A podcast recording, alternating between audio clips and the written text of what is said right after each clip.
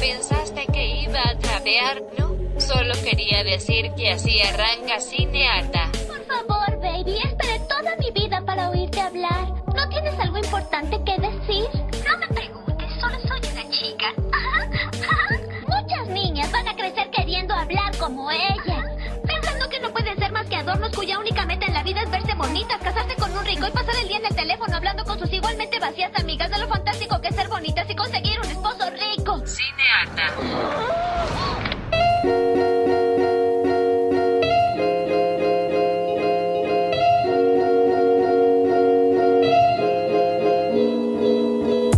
Aló, aló, aló. Mi nombre es Vita Andrada Yo soy Natalia Ábalos. y esto es Cinearta.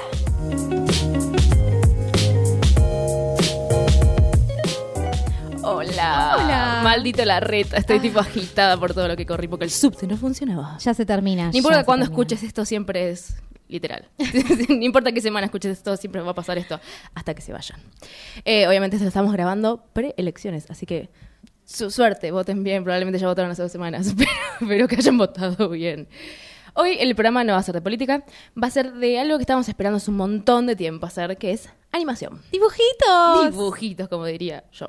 Lo último que vi de dibujitos fue una serie que la recomiendo un montón, que no voy a hacer una gran explicación de qué es la serie, pero eh, se llama Tuca Amberti, está en, en la plataforma roja. Puro amor esa serie. Es lo más porque es como Broad City, serie que ya dijimos mil años que vean, que es básicamente como si Noelia Custodio y señorita Bimbo hicieran un programa en Nueva York, eso es Broad City. Si fueran animadas y pajaritos, sería Tuca Amberti. O sea, son dos personas en los 30 que les pasan cosas, como a todas las personas que tienen 30, eh, desde ansiedades, amores, de todo súper fumado. En algún punto como medio Bojack, en ese sentido de como en un universo donde hay animales y humanos y suceden cosas.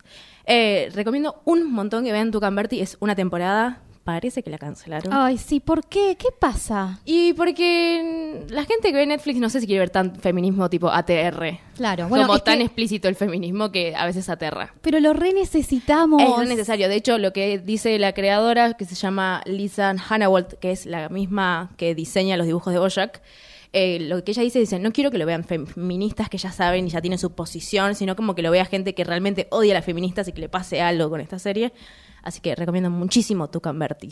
Especialmente si no son feministas, por favor, porque necesitamos más contenidos de este tipo. Y necesitamos más feministas, eso es una realidad. Tenemos un problema de cupo acá muy importante, de cantidad. Tal cual. Y yo les traigo, obviamente, una serie de cuando, chicos, de cuando, de los años 90. Pero tenemos un revival de este año, porque igual soy re moderna, ¿viste? Súper, actualizadas, hashtag actualizadas. Recontra. Eh, vamos a hablar de Rocco's Modern Life. No Rocco's. Modern Life. Bueno, no lo sabés porque es un dibujito justamente de los 90 y... ¿Cuál es el dibujito? ¿Qué animal es? Es un wallaby, que si te quiero decir que es un wallaby te voy a mentir, pero es un bicho australiano, básicamente. Ah, que no es el kiwi, otro. No, es otro, sí, porque hay un montón de, de fauna aparentemente en Australia y bueno, tenemos el wallaby. Wallaby, ahí estoy buscando. Bueno, tenemos la historia de Rocco's Modern Life, que era un dibujito básicamente de los primeros Nicktoons de Nickelodeon Ok. en los años 90. Nada, dibujito bastante. Sí, acá Es un una canguro, foto. Es algo Natalia. No era tan parecido, complicado. Es parecido, no es, Es un canguro. exactamente lo mismo. Es mucho más adorable en el dibujito, además, y menos asqueroso. Acá le dijo asqueroso el canguro. Lo interesante es que este dibujito que estaba en los 90 y que no te podría decir que tenía nada específicamente queer ni que indicara que se iba a ir por ese lado, ahora hicieron una película básicamente como un episodio extra que salió este año y tienen un personaje trans. Bien ahí. Básicamente Rachel Bighead, que era un personaje que ya existía en la serie original, era el hijo de los Bigheads, que era un personaje bastante importante en la serie, pero acá lo que parece es que reaparece este, este personaje como una mujer, como Rachel esta vez. Y básicamente todo el episodio se trata de aceptar de alguna manera que las cosas no van a ser siempre las mismas, que hay que poder aceptar el cambio. Y Wow. ten- tenemos algo así como muy lindo que los padres lo terminan aceptando, pero hay que hacer un camino para llegar hasta ahí. Me alegra que haya dado toda esta vuelta desde los 90. Pasaron 20 años. La verdad Podría haber ido por otro lado. No como, che, nos rebancamos lo que hicimos, fin, sigamos con esto, que funciona. No tenían por qué hacerlo, no había ninguna indicación de que este, esta serie iba a ir por ese camino y sin embargo parece que desde hace mucho tiempo lo estaban pensando tener este personaje en este, en este revival de alguna manera.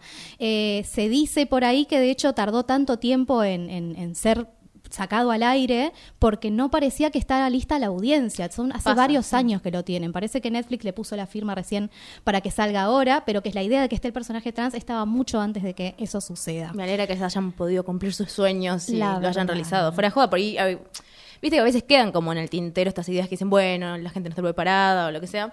Me alegra, me alegra un montón. No me quiero ni imaginar la cantidad de proyectos que habrán quedado en el tintero, pero Re. bueno, están empezando a salir al aire, me encanta. Lo, lo feo es que siempre, como siempre, hubo así como que gente que estaba muy enojada. ¿Cómo van a arruinar los mi incels, infancia? esa gente del horror. Totalmente. Lo que quiero destacar es la importancia de poder dejar de quejarse de pelotudeces como ¿cómo me van a obligar a mirar un personaje trans? Porque es profundamente dañino para las personas que se identifican como trans. Saber que hay gente ahí afuera que está realmente ofendida y que realmente está dispuesta a manifestarse en contra de este tipo de cosas tienen efectos en- eh, emocionales y físicos en última No, claro. instancia. Así que además- muerte para ellos. ya era Kill Your Idols de la primera sección, no, manijas. No, pero acá como revisando un poco como personajes que vienen hace rato, eh, yo dije, bueno, ok, animación, ¿qué coño hablo? Pues yo no soy tanto de animación. Y después recordé Shrek. Ay, Dios mío. Somebody once told me the world. Sí, real, estoy toda la semana cantando el soundtrack de Shrek. Eh, pero no quiero hablar de Shrek, particularmente quiero hablar de Fiona. Sí. Es rarísimo porque no pensé que iba a estar hablando de esto en Cinearta, pero lo que sucedió es que volví a ver eh, Shrek y justamente todo la peli, la 1 particularmente, es un antiprincesas. Es esta cosa de que ella creció, que alguien la iba a venir a rescatar porque había un dragón y toda la bola. Y eventualmente se da cuenta de que ella tiene actitudes no princesas, digo, no sé, eructa o lo que sea, como que pelea con un montón de Robin Hoodes, y- o cuál es el plural de Robin Hood. Le hace un poco de ruido esto del príncipe, encima que es horrible el príncipe. Además, el príncipe que le tocó es justamente lo menos, eh, no sé, como hegemónico del mundo porque es fucking Shrek. Y termina como empoderándose un poco de, de eso, de lo feo. Porque lo que se habla un poco de Shrek es eso, como lo lindo y lo feo. O sea, los feos están con los feos, lo lindo está con los lindos. una obra, en última instancia, como la representación de la fealdad. Bueno, pero eventualmente ella decide también ser ogra. En la segunda película, Shrek decide ser ogro. Como que cada uno tiene sus propios caminos de tratar de empoderarse y nada, como adueñarse de su piel, creo, en algún punto. Obvio que siempre lo de Shrek tiene algo al final que es como el amor salva todo y esas cosas que vos decís, bueno, que sigue siendo una película de, DreamWorks del 2001. ¿Entienden? Tipo, ¿cuánto tiempo pasó? Pero también hay otras cosas interesantes, como por ejemplo las masculinidades. Tenemos a Lord Farquaad, que se supone que tendría que ser el príncipe, el que tiene la plata, el que vos querés que termine Fiona. Y para mí es súper gay Lord Farquaad. No sé ustedes, pero para mí siempre fue la lectura de que tenías este queer coding, este código queer que nosotros notamos que a veces se le ponen a los villanos. Específicamente. sí. Eh, pero estas cosas como, nada, Lord Farquaad, teniendo Sí. ese pelito moviéndolo por todos lados. No sé, ustedes ya saben quién es. Pero, y mismo Burro también, siendo el sidekick masculino, Sí. no es tan macho. Ninguno es macho macho. Eventualmente todos tienen como sus cosas sensibles. A Shrek le cuesta más mostrarlo alrededor de todas las películas. Pero después todos los, los machos, los hombres eh, o personajes masculinos tienen un poco como de esas debilidades. Y por último también, algo que no me había dado cuenta hasta que lo busqué, era que la dragona también termina salvando a todos. La Yo no dragona. me había dado cuenta de amo. eso. Que la dragona, que debería ser tipo feroz y qué sé yo, eventualmente tiene un corazón, simplemente nadie le dio bola y la trató como otra cosa que no sea una un animal que le sale fuego por la boca. Y termina salvando a todos porque se come a Lord Farquaad y después está el mejor número musical en muchos años. Nada, revean Shrek, posta que a pesar de esto del amor romántico y el amor salva todo, hay cosas que introdujeron que para mí están muy bien. Nunca lo había pensado. ¿Y pensás ¿Viste? que se mantiene un poco esa, esa onda en las películas que siguen? En la 2 es esto que Shrek se adueña de lo feo, qué sé yo. En la tercera hay una escena donde las princesas, todas las princesas de Disney, entran como a pelear dentro del castillo y lo salvan a los chicos. Ah. Y en la cuarta ya es tipo el machirulismo puro de Shrek, que es tipo, ay, no me banco esta, esta vida de cambiar pañales, porque viste que tiene un montón de Ah, hijos. cuando tienen hijos. Y dice tipo, bueno, daría todo por cambiar un día mi vida. Y medio ese machirulesco. Y mm, no se ve mucho de ella. Ella en un momento es como en una realidad paralela, era la líder de los ogros oprimidos, no sé qué, pero es muy chiquitito. Ah. No la recomiendo, es muy aburrida de la tercera y la cuarta, pero la primera la dos, mírala de nuevo, posta que hay que darle una nueva oportunidad. Parece que para hacer el 2001, Tal cual, tal cual. me parece que está muy bien. Me gusta igual que la, empiezan a derrapar cuando llegan a la paternidad, la maternidad, Ya como les dio que paja. patriarcado como que cae con todo. Y les dio paja, ya no les iba bien, fue tipo, ya, ya fue. Bueno, yo quiero hablar hoy de Lisa Simpson. Exacto, porque si está en nuestra apertura es por algo. Totalmente. Porque la queremos mucho. Me encanta, no puedo creer que pasamos tanto tiempo sin referirnos a Lisa. O a los Simpsons, lo cual es un logro para Es este programa. Y nada, amo que no hablemos de los Simpsons todo el tiempo. A veces escucho podcasts que hacen chistes de los Simpsons y digo, vos me estás jodiendo, tipo, no tenés otro tipo de chiste para hacer. Pero comprendo que es parte de la cultura y es parte de las masas Tal cual. referenciar eh, los Simpsons. Yo particularmente no soy fan de ellos, a pesar de que mi pareja es muy fanática, pero eh, comprendo el impacto cultural que hicieron durante 25 años. Lo recomprendo. Qué bueno que sea entendible. Estamos quienes Y me podemos causa hablar. gracia, pero o, o detesto a Homero y me da gana pegarle. Entonces no entiendo por qué la gente le, le cae bien. Tiene muchísimo sentido. Toma en cuenta que yo nací viendo Los Simpsons. O sea, lo primero que recuerdo haber visto en la televisión son Los Simpsons cuando Una todavía- familia amarilla. Tal cual, cuando los dibujitos todavía eran todos deformes y extraños. Particularmente esa temporada no me gusta nada. Y ya no. sé que dicen que como es la mejor, no es sé qué. la mejor. Pero no, no, no, a mí dame tipo el mainstream, dame como capítulos de verdad. Pero, es un chiste. Pero eh, Lisa particularmente está en nuestra apertura de este podcast, porque para mí es como uno de los mejores personajes alguna vez creados en animación. Total. Y va mejorando con, con los años, digamos. Como que se, se va, no sé, se va poniendo más militante con los años. Sí. Lo cual me copa porque podría haber pasado que no.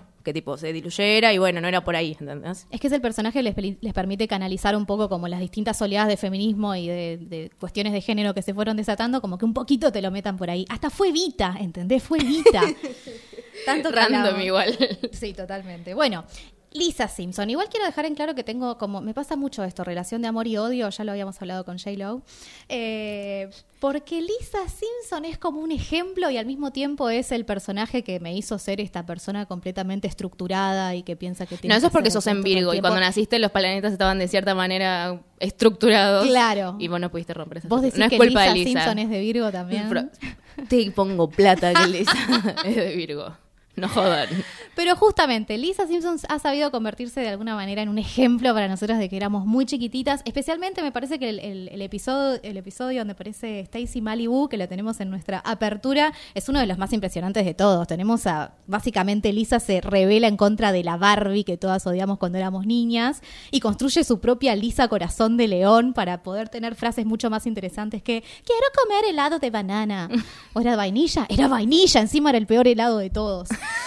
El, el helado Natalia acá presentándose en contra de la vainilla Oak. Totalmente. Quiero traer también a colación un episodio del año 1997 que se llamaba eh, La Guerra Secreta de Lisa, donde ella iba al servicio militar. Básicamente a Bart lo, lo mandaban a la escuela militar y Lisa quedaba encantada con esa institución porque le parecía que tenía un nivel académico muy bueno y exige que la manden a ella también. Y se convierte en la primer mujer en ir a la academia militar.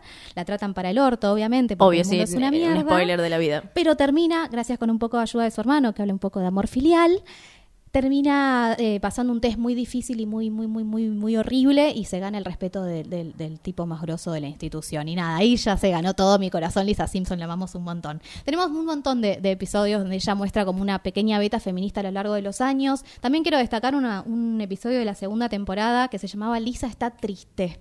Era un episodio muy bajón, honestamente, pero Y, era... dice el título. Sí, pero sabes qué, me acuerdo que eh, yo también tenía como así como una cuestión de bajón cada tanto cuando era chica y me gustaba mucho ese episodio que justamente de alguna manera terminaba normalizando, como que Marge en un momento la, quiere forzar a que empiece, tiene que empezar a sonreír porque no puede ser que esté siempre triste y, que la, qué va a decir la gente y qué sé yo. Y Lisa va a la escuela y justamente empieza a decir como, sí, sí, está todo bien, querés que te haga la tarea y bueno, qué sé yo, como tratando de pasar su, su tristeza. Y Marge sale toda enojada en el auto, vuelve, la agarra, la saca de la escuela y le dice, Lisa, si no querés sonreír, no tenés por qué hacerlo. Y con nosotros vamos a estar acá por todos los procesos que vos pases. Y Lisa empieza a sonreír y ahí dice, quiero sonreír. Y yo lloro cada vez que lo veo, te juro. Nada, Sí, de hecho se te está temblando la voz, lo que me parecía muy gracioso. No sabía si tenías una CB o qué. que son pequeños elementos muy, muy importantes para, para mostrarlos a, lo- a los niños, me parece. Como poder poner cuestiones que son un poquito complejas, como la depresión, como cuestiones de género, pero con un poquito de humor. La verdad que Lisa Simpson, la heroína de este programa. Lisa, ¿me prestas uno de tus lápices de colores? Sí, lo único que hacen los hombres es tomar y tomar y tomar sin pensar en sentimientos ni en unicornios. Ten, toma mi almuerzo también. Y toma toda mi mochila. ¡Ah! ¿Quién de estos niños aventó la mochila de Lisa Simpson por la ventana? Ay, tenía que ser un niño, ¿verdad? ¿Cree que una niña no puede enojarse? Pues se equivoca. ¡Ah!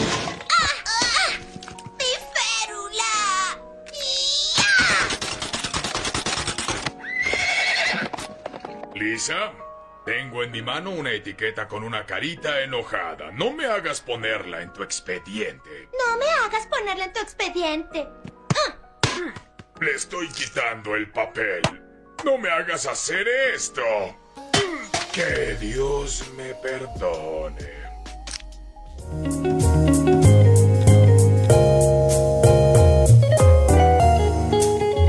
Vi la última temporada de Big Mouth. ¡Ah! Bien. Deja de gritarle No al puedo. micrófono. No puedo. Eh, primero, ¿hablamos con spoiler o sin spoiler? Ah, porque no tuvimos reunión previa a esto, así que quiero saber, ¿hablamos con spoiler o sin spoiler? Yo lo haría con spoiler. Hablemos con spoiler. Ya salió hace un tiempito. ya salió hace, no bastantes semanas ver. atrás.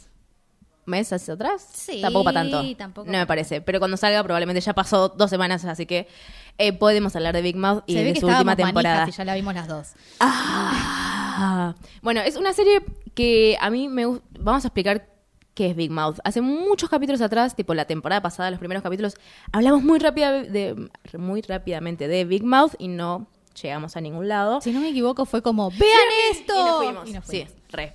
Em, Big Mouth se trata de eh, unos jóvenes que deben tener 13 años aproximadamente, que están como empezando la secundaria y se encuentran consigo mismos y su sexualidad, y sus ansiedades, y su depresión, y su vergüenza, y todo eso.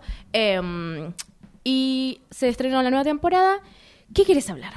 Yo tengo acá tipo anotados qué pasó en cada capítulo como temas que me gustaron. A la pelotita. Yo quiero hablar específicamente del tema de la pansexualidad y bisexualidad. Ok, tenemos a Jay que eh, se reconoce de bisexual ya en la anterior temporada o en esta se reconoce. Ya se venía explorando, pero recién en esta temporada, y creo que incluso en el mismo capítulo donde se, se habla de pansexualidad, eh, hay una canción que de hecho se llama El espectro de la sexualidad. El espectro de la sexualidad, porque Jay ve. eh, ah, estamos spoileando, por cierto. Eh, ve en un programa de la plataforma roja que era exactamente para él, lo cual me causó mucha gracia. que se puede ser lo que vos quieras y que hay términos para tus gustos sexuales o identidad de género. Y él decide que es bisexual. Y eventualmente aparece un personaje pansexual. Que no es lo mismo y ahí empieza como que. es- y nada. Sí, claro, a la gente se le rompen los cerebros. Tal cual. Hubo bastante backlash con respecto a esto. ¿Por qué? Eh, bueno, porque la tenemos a Ali Wong, ¿no? Que viene como este personaje pansexual. y Viene así como completamente decidida a dejarle saber al mundo sobre esto. Y está buenísimo en ese ¿Y qué es lo que sentido. debería pasar? Sí. Totalmente. Pero ella dice algo como, eh, como nadie sabe qué quiere decir cuando dice pansexualidad, dice que a algunos de ustedes aburridos les gustan los tacos. Y a ustedes y a otros les va a gustar los burritos. Y a mí me gustan los tacos y me gustan los burritos y me gustan los tacos que se están convirtiendo en burritos. Dando a entender que la pansexualidad quiere decir que nos gustan, acá habla una persona pansexual, así que por favor escuchen con atención. Eh, pareciera que dan a entender que a las personas pansexuales le gustan los hombres y las mujeres y las personas trans como si fuesen tres categorías Claro, tres cajones donde metes tu pito. Exactamente, que es una, una confusión muy común, la verdad es que pasó un montón, la verdad es que hubo mucha pica de alguna manera entre las personas bisexuales y las personas pansexuales, porque de alguna manera empezaron a haber unas acusaciones cruzadas de transfobia. Las personas bisexuales pensaban que las personas pansexuales estaban diciendo que ellos solamente, que las personas bisexuales solamente ven hombres y mujeres, como si no Que yo no consideraran creo que sea así. Justamente que no lo es. La pansexualidad tampoco quiere decir que te gustan las personas trans, porque las personas trans también son mujeres y son varones y depende de cómo se autoperciban básicamente. La pansexualidad en realidad tiene que ver con una forma de cómo te sentís atraída por la gente, cuando el género y la genitalia de la gente no es lo que define tu O atracción lo que te impide, personas. por ahí. Exactamente, es que es ambas cosas, o sea, la bisexualidad quiere decir en realidad que te gusta alguien de tu mismo género y de otro género, que puede ser varón, puede ser mujer, puede ser trans, puede, Puede ser no binaria, puede ser todo. Exactamente, Claro. puede ser todo. Y en realidad en última instancia tiene que ver con la autopercepción, si te cae más un término o el otro, no quiere decir que estés despreciando a la otra comunidad o que te parezca No. que la otra comunidad sea transfóbica, pero eh, justamente un programa que viene a presentarse a sí mismo como que venimos a explicar la sexualidad para la gente que no está familiarizada con estos términos, que hayan caído en este error, en un grave error realmente, eh, fue bastante preocupante. Pero la verdad llama la atención que enseguida la comunidad LGBTI empezó a responder a este programa y a pedir explicaciones al respecto y los co-creadores sacaron un comunicado, creo que fue en Twitter, donde básicamente dijeron, estamos escuchando, les agradecemos a la comunidad bi, a la comunidad pans, a la, pans- a la comunidad trans por esto y vamos a asegurarnos de, de- de volver a tocar este tema. Lo cual me pareció bastante acertado, me parece que es muy bueno dejar en claro que uno está escuchando y que se puede equivocar, me parece que es la puedes importante. re errar, empezando porque todos sus creadores son paquis. Varones. son varones heterosis. Total. Hasta donde sabemos públicamente, digamos. Exactamente, llama la atención y nosotras siempre hablamos de esto, que nos parece que Big Mouth tiene como una mirada muy Para mí tiene que haber algún tipo de... Es re masculina en algún punto. Yo creo que con el paso de las temporadas se fueron afeminizando, me sale la palabra, pero no como dándole bola como a los, los problemas que una nena tiene cuando tiene 13 años. Tal cual. Eh, y creo que hay varios capítulos en que en ese sentido lo logran. Por ejemplo, el capítulo de las maneras de protegerte sexualmente es altísimo capítulo, creo que es la, no sé qué temporada es. Y en este capítulo, por ejemplo, tenemos la del orgasmo femenino y la Ah. masturbación femenina, que ahí es donde entra yo mis preguntas que yo quería hacer acá. A ver. ¿Para vos es un programa para adultos o es un programa para que jóvenes también lo puede ver tipo 13 años? O sea, la edad que ellos están mostrando. Porque para mí, Sí. yo me imagino una madre muy rompepelotas y muy tipo moralina. Porque, bueno, nada, me suele pasar. Eh, entonces yo no sé si a mí me gustaría que mi hija de 13 años lo vería, pero por un lado les da información copada, pero por otro lado termina siendo como pornografía de niños en algún punto. Hay muchas tetas, hay muchos pititos.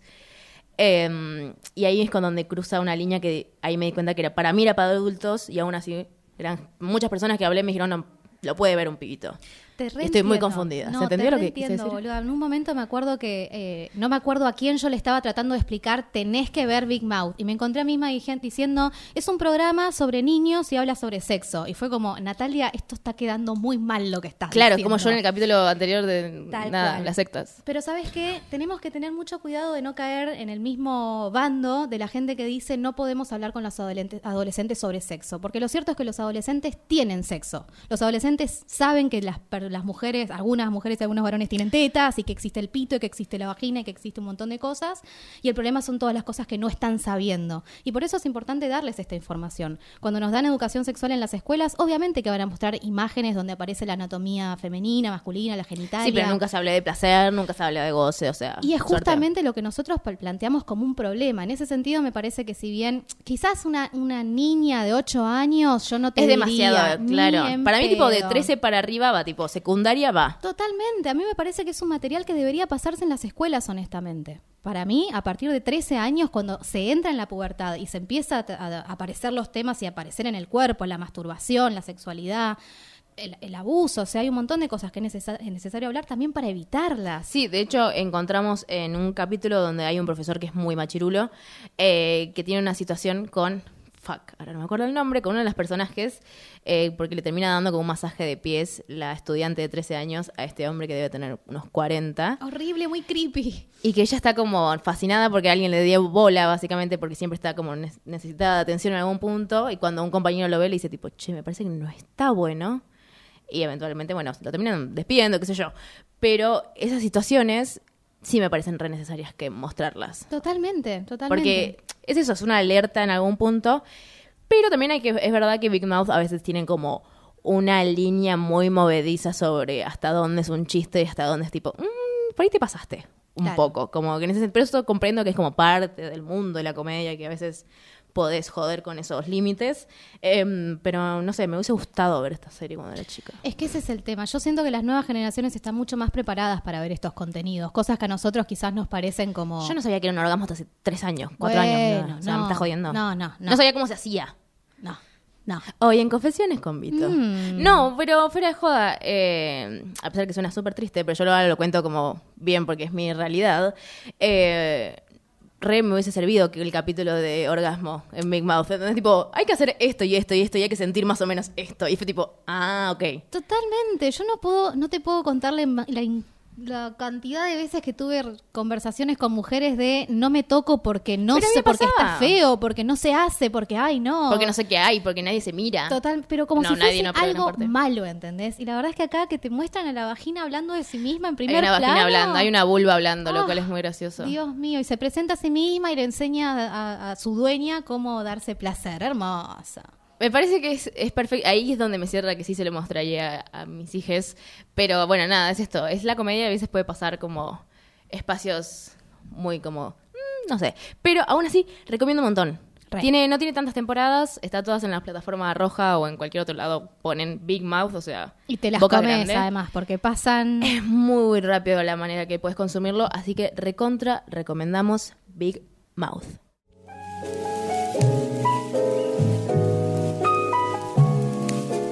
Bien, vamos a volver a hablar muy entusiastada. Entusiastada. Entusiasmadamente. Me voy a ir, ya está. Ay, ¿Para qué hice tres años de todo esto? Estamos un poco drogadas, ¿está bien? No, nada, nada, nada, nada que ver, que conste.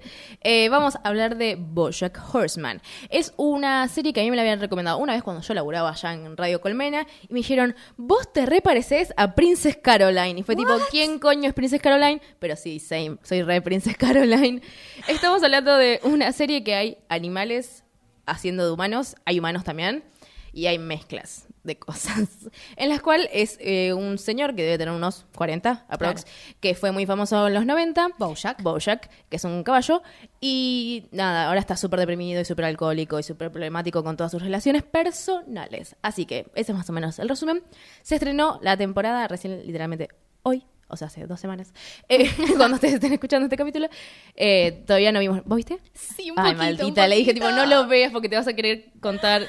No, no cuento. No, nada, No, porque nada, yo no lo vi. Cero me voy a enojar. chicos, vayan a verla. Bien, lo que quería mm, eh, poder hablar de esta serie antes de llegar al gran problema que tenemos con Bojack es eh, quiero destacar la figura de Diane y de Princess Caroline. Bien. Antes que llegara a él, que obviamente es el centro de toda esta esta serie, pero tiene eh, dos personajes femeninos que para mí me, resultan muy interesantes, que es uno Diane, que es la humana, que es como todo lo que el feminismo quisiera hacer, pero al mismo tiempo todas las cagadas que el feminismo se toma. Tal como cual. una persona normal, digamos, que la caga y decís, uy, estoy re perdida, no sé quién soy, para dónde voy, problemas de plata a los 30, tipo, quiero ser escritora, pero termino trabajando en BuzzFeed. Y el eterno, soy una buena feminista. Claro, exacto, tiene como esa pregunta constante en todos sus discursos y sus acciones. ¿Quién no? ¿Quién no? No, ¿quién? Exacto.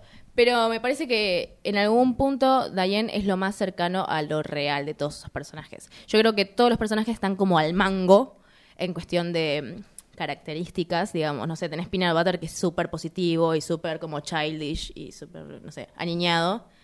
Y Diane es la que más o menos trata de, no sé, de tener un retrato un poco más, entre muchas comillas, como normalizado, digamos, como alguien que podrías tomar un café y hablar de feminismo. Tal cual. Se manda sus cagaditas igual. Tiene un montón de cagadas que eso es lo que me parece lo rico del personaje. Exactamente. Que no es perfecto y todo el tiempo no sabe quién es. Está muy confundida con, con su identidad. Como el anti-Lisa Simpson, como donde Lisa Sí. Simpson era la perfección que había que alcanzar, Diane es como, bueno, Me cuesta llegar ahí. estamos que- haciendo lo que podemos. Claro, como siento que es eso, como que desea ser su mejor versión, pero se encuentra con situaciones, digo, por ejemplo, spoiler, eh, cuando tiene la relación con Mr. Peanut Butter, es jodido, porque se requerían y toda la bola, pero al mismo tiempo eh, no era lo que ella quería y tuvo que romper con todo eso y nada, es lo que le pasa a la gente, ¿entendés? No, no se quedó en su vida perfecta, digamos.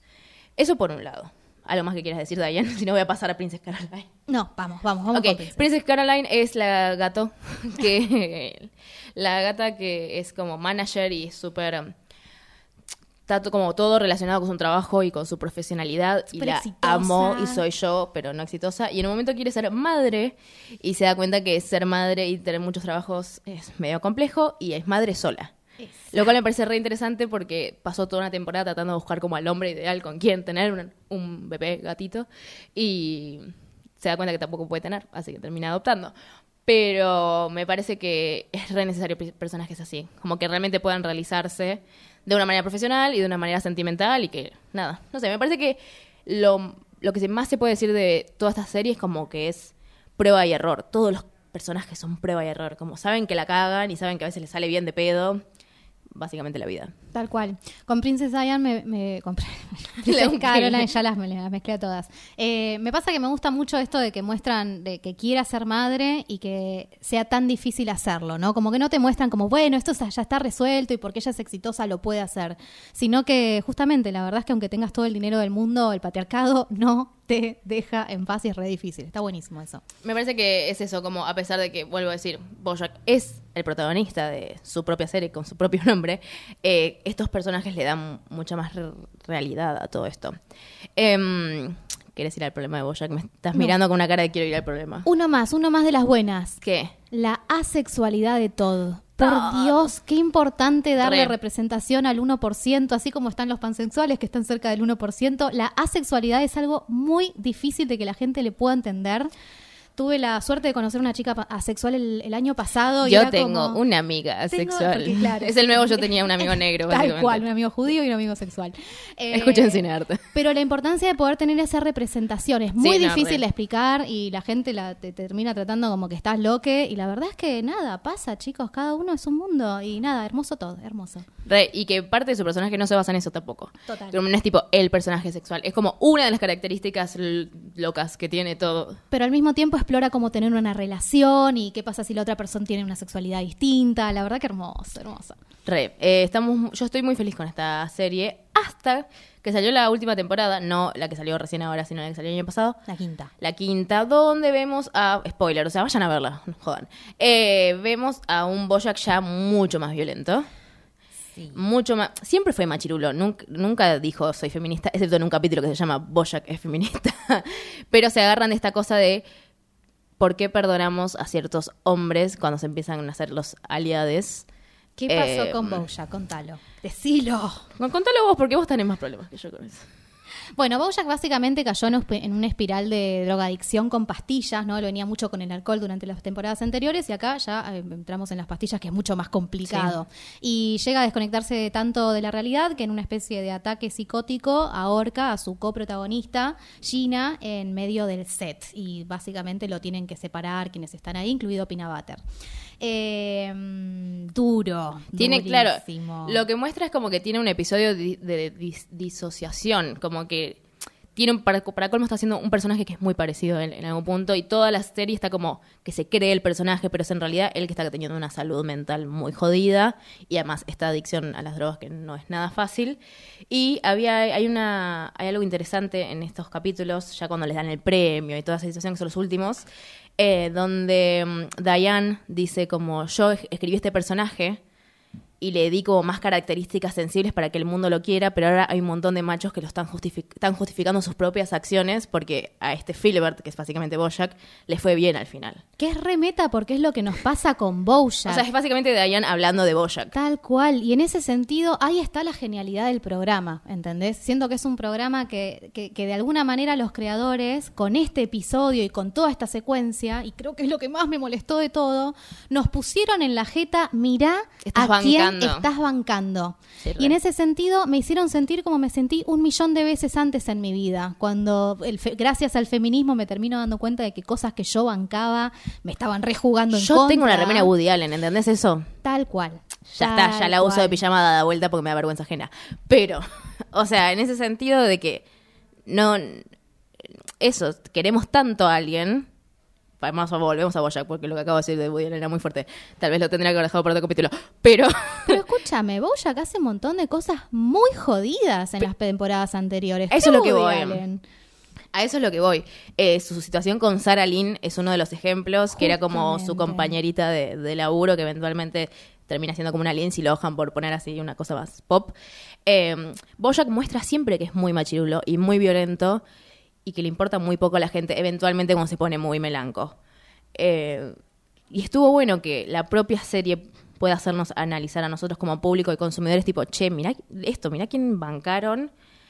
Y a mucha gente le empezó a se empezó a preguntar si iban a ver esta temporada. Hmm, Bueno, a mí me pasó justamente, yo soy sobreviviente de violencia de género y la verdad es que el episodio de, de Bojack retrató exactamente una- un episodio que a mí me sucedió y lo hizo tan bien que fue realmente un, un trigger, fue, fue, fue muy duro. Eh, a mí me hizo pensar que como mínimo un episodio como ese debería tener un trigger warning. Que serían una como estas, advertencia. a- a- eso, una advertencia de que esto te puede disparar para un lado. Eso, vamos a tratar tales temas. Como se habló con 13 Reasons Why acerca del suicidio, ¿viste? Claro. Como que mínimamente te- tenerle el, el reparo de que hay cierta gente que se va a ver muy afectada por ese tipo de situaciones.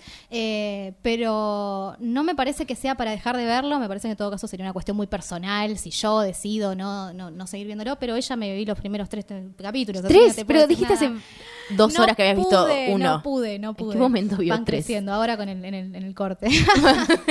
en cada 15 minutos algo. a Eh, lo que voy es que es re importante que la serie lo pueda, lo pueda haber mostrado y que ahora tiene el desafío de, de poder estar a la altura de las circunstancias. O sea, en medio de una época donde se habla justamente de qué vamos a hacer con los hombres y si se pueden redimir o no, ¿A si dónde, los en tenemos que matar a los todos. metemos? Sí. Claro, justamente. Pero es importante poder eh, afrontar eso como un diálogo con una perspectiva positiva y de construcción. O sea, no, no queremos matar a todos, chicos. Hay muchas balas y son muy caras. Está muy caro el dólar, está muy caras las balas y no alcanzan para todos. Ese es el título de este capítulo, por favor, que alguien lo anote. Em, sí, y más que nada como... No sé, yo voy a ver la, nueva temporada, obviamente, pero comprendí que me enojó mucho ese momento. Como...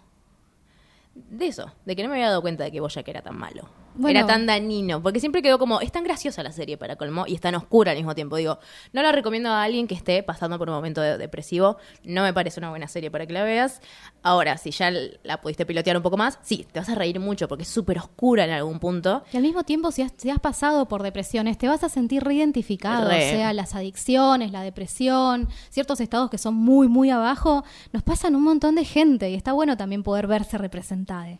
Sí, creo que nada, siento que es la mejor serie que vi de animación. Ya, ya sé que acabo de hablar de Tucambert y Big Mouth, pero arránquenla a ver. Comprendo que es un mundo muy diferente y que los primeros capítulos son complejos. Es como Crazy Ex-Girlfriend. Tal Ajá, hace cuánto que no hablaba de Crazy Ex-Girlfriend. Eh, que al principio cuesta porque es un nuevo mundo y es medio como otro idioma que están hablando básicamente. Pero después que entras, eh, fuera de joda, tienen que, que disfrutar el viaje porque Bojack es un viaje de ida. Y en última, humor existencialista, es amor, ¿entendés? Sí, creo que Posta es una de las mejores series que vi en mi vida, así que recomendamos un montón Bojack Horseman.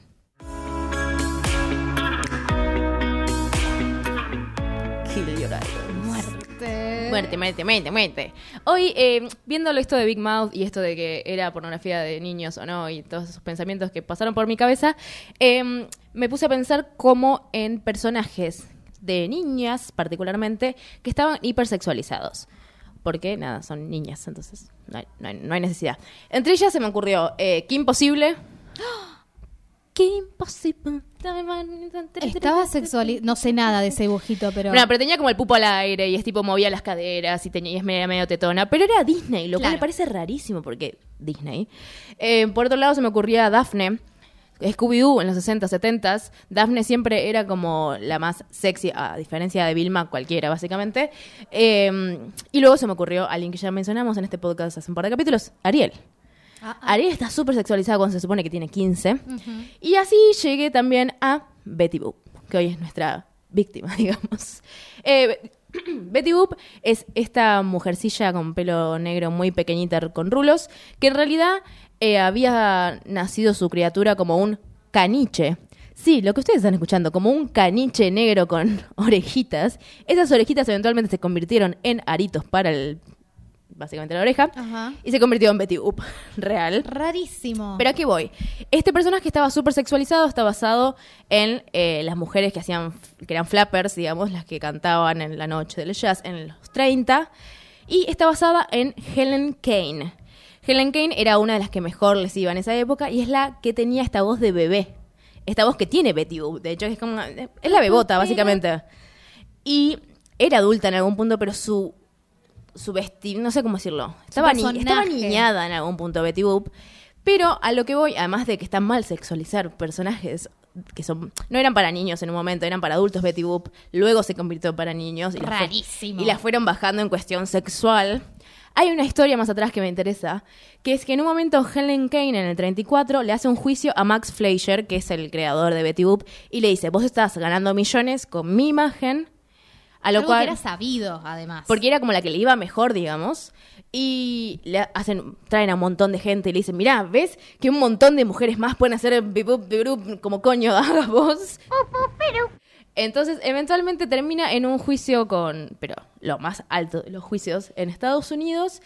Y termina perdiendo Helen Kane un montón de plata porque él pudo demostrar que en realidad Helen Kane le había robado el estilo así de bebota a una cantante afroamericana llamada Esther Jones. O sea, no solamente la afanaron a una mina, después le afanaron a una mina negra. Claro. O sea, esto ya es un quilombo, vayan todos a la cárcel, déjense de joder, por favor. Ladrón que roba ladrón, chicos.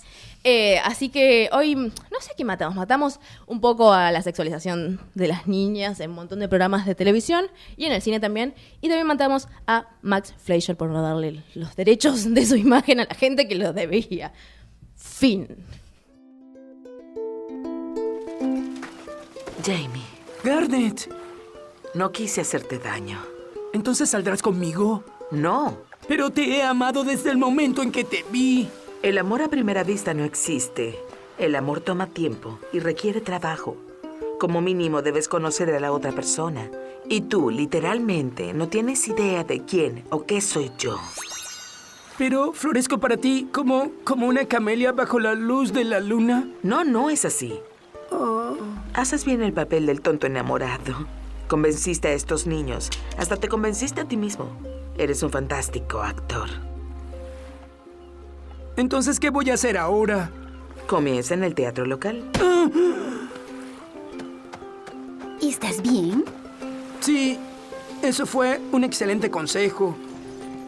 Oh, Garnet, severa pero práctica.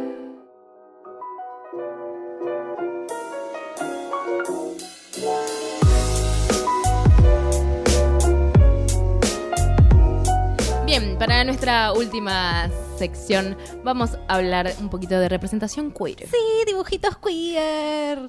Se terminó la sección, nos estamos yendo, muchas gracias. Eh, nos costó un huevo encontrar esto. Es re difícil, es muy difícil, pero las pequeñas joyitas que encontrán son re valideras. O las pequeñas gemas, querrás decir. Mm, Guiño, guiño. Vamos a hablar de Steven Universe. Honestamente es una serie que yo no había visto, pero se habla tanto de este dibujito que aparentemente tiene un montón de representación queer que cuando salió la película tuve que salir corriendo a verla. Bien, viste una película que se trata de una serie, pero no viste la serie. Estoy muy entusiasmada sobre que me hables de esta película. Me encanta, me encanta. Traté de llenarme un poquito con, eh, te lo resumo así nomás, ese tipo de cosas. Lo amamos. Eh, y, pero bueno, obviamente que nunca es lo mismo. Pero igual, la película, obviamente que es mejor si viste los episodios, Sí, sí. por lo que me han dicho. Pero yo la vi y la redisfruté, se puede ver por sí sola y me parece que es muy validero verla. Eh, ¿por, qué es ¿Por qué tiene representación queer? Steven Universe. Yo no te voy a decir que vas a ver un montón de tortas y putos así como abiertamente. No, porque ya en sí empieza en un, que es otro mundo. Es otro- o sea, es otro- no es la Exactamente. Tierra, no hay nadie humano, son gemas. Exactamente, tenemos a Steven Universe que vive básicamente con, con- con estas gemas que son como unos seres extraños y hay nada, historias como hay en los dibujitos, ¿no? Pero lo que es interesante es que tenemos como representaciones de género como muy por abajo, ¿viste? Como un subtexto constantemente que te, que te invita a pensar las relaciones de género de una manera distinta. Para empezar, esta cuestión de que viven en una familia que no está compuesta por relaciones familiares tipo mamá, papá, hijo y demás, como solían ser los Simpson y los Picapiedras, tipo la familia tipo, sino que tenemos a este personaje que es hijo de una humana con una gema y que vive con otras gemas y como que tienen un núcleo donde cohabitan todos, todos juntos, pero no son la familia tipo que nosotros conocemos. Y después lo más interesante de todos es que tienen esta cuestión de que los personajes en ciertos momentos se fusionan entre sí en un baile amoroso extraño. Yo pensé que eso era coger básicamente en esa serie. Bueno, la verdad es que... Internet dice que es una forma de. ¿Una forma de sexo? Sí, como una unión tan fuerte que sería la traducción en nosotros humanes. Como Tal sexo. cual. La cuestión es que eh, eh, ese tipo de fusiones tienen personajes que son masculinos, femeninos, a veces son del mismo género. Sí, como yo. corpóreamente parece más femenino, más masculino, pero en Claro. sí no tienen un género. Pero como estamos justamente en un universo de dibujitos, como que el género está un poco desdibujado. Mira, cómo te la cerré así nomás.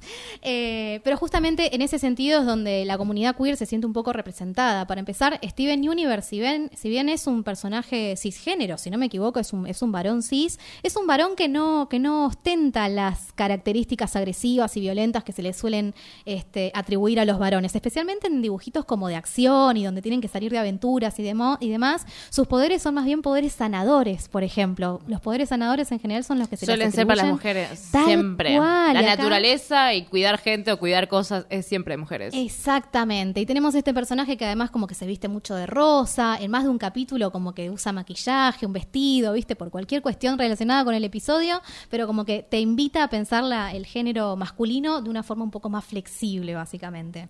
Así que eh, súper recomendado, honestamente. Me No, hizo es que me dio muchas ganas, pero yo no podía llegar en una semana a ver seis No, temporadas. Es demasiado, es demasiado, pero la verdad que me pone recontenta. Ahora tengo como cinco o seis temporadas por delante para, para poder disfrutar. Y un dato así como dato amarillo, no amarillo no, pero un datito chiquito, es que Rebecca Sugar, que es la creadora de Steven Universe, es la primera mujer de cartoon que tiene su propia serie. Tal O cual. sea, estamos hablando que si tiene seis temporadas, ponele seis años atrás, eh, tarde, baby. Ujú, Súper mal, tarde. mal. Y ella misma salió del closet como bisexual, si no me equivoco, Sí, en ella el también. medio de la producción, digamos. No, no, no es que se había presentado así antes. Además de que si lo ves así muy de, de una Steven Universe, tenés gente de difer- diferentes colores, digamos, no, no hablamos ni de etnias ni nada, porque vuelvo a decir, son fucking gemas. Claro. Pero también tenés diferentes cuerpos, eh, que eso también me parece re interesante, que no sea tipo la hada finita, con como esa cosa, viste, muy estilizada de mujeres y de no, cuerpos mujeres. Total. Eh, y eso me parece también recopado. Ay, sí, hermoso. Y bueno, y en última instancia aparece en, una, en uno de los episodios de, de la serie un personaje, una lesbiana, básicamente, que aparece como un personaje más que secundario, que no tiene mucho que ver con la trama,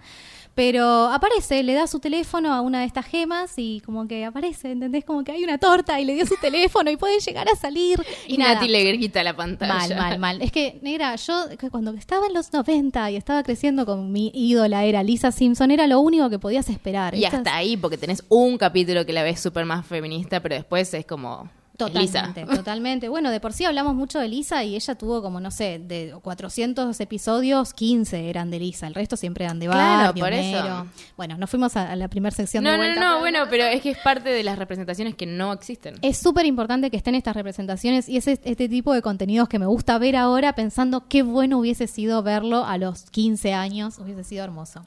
Quiero hablar de una más Última recomendación. La última, última, pero solamente para, para hablar un poco de la representación trans en los dibujitos. Vamos a hablar de Ranma Medio, que es un anime también de los años 90.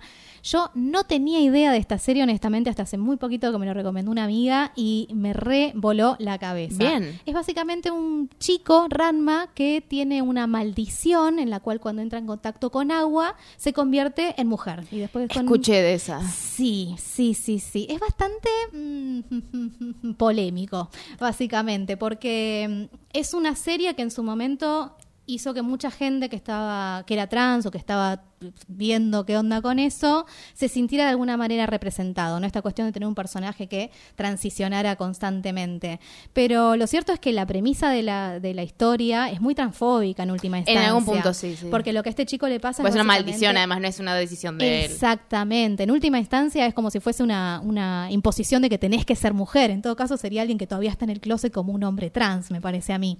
Pero nada, me parece interesante esto de que una serie que tenía una premisa básicamente transfóbica se haya convertido en la única representación que la gente trans tenía y de esa manera se convirtió en un ícono de la comunidad queer, lo cual me parece maravilloso. Te das cuenta, no podemos ni agarrar a alguien tipo que diga, no, yo soy esta, Ah, genial, listo, fin. Eh, a la animación le cuesta un montón, le falta un montón, por cierto, pero creo que hicimos un lindo racondo de las cosas que sí se pueden ver, que sí podemos apreciar, y así es como terminamos este hermoso podcast.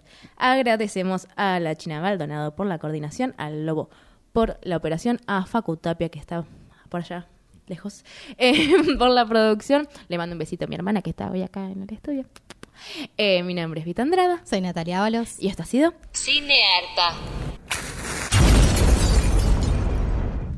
¿Qué opinas sobre Sarah Lynn? Oh, no pienso mucho en ella. Bueno, obviamente admiré su trabajo al principio, ya que satirizaba y celebraba la obsesión de los jóvenes con el sexo. Pero me pregunto, siendo yo feminista, si es posible para las mujeres reclamar su sexualidad en esta profunda y arraigada sociedad patriarcal o si hacerlo es una mentira que nos decimos para así atraer la atención de los hombres.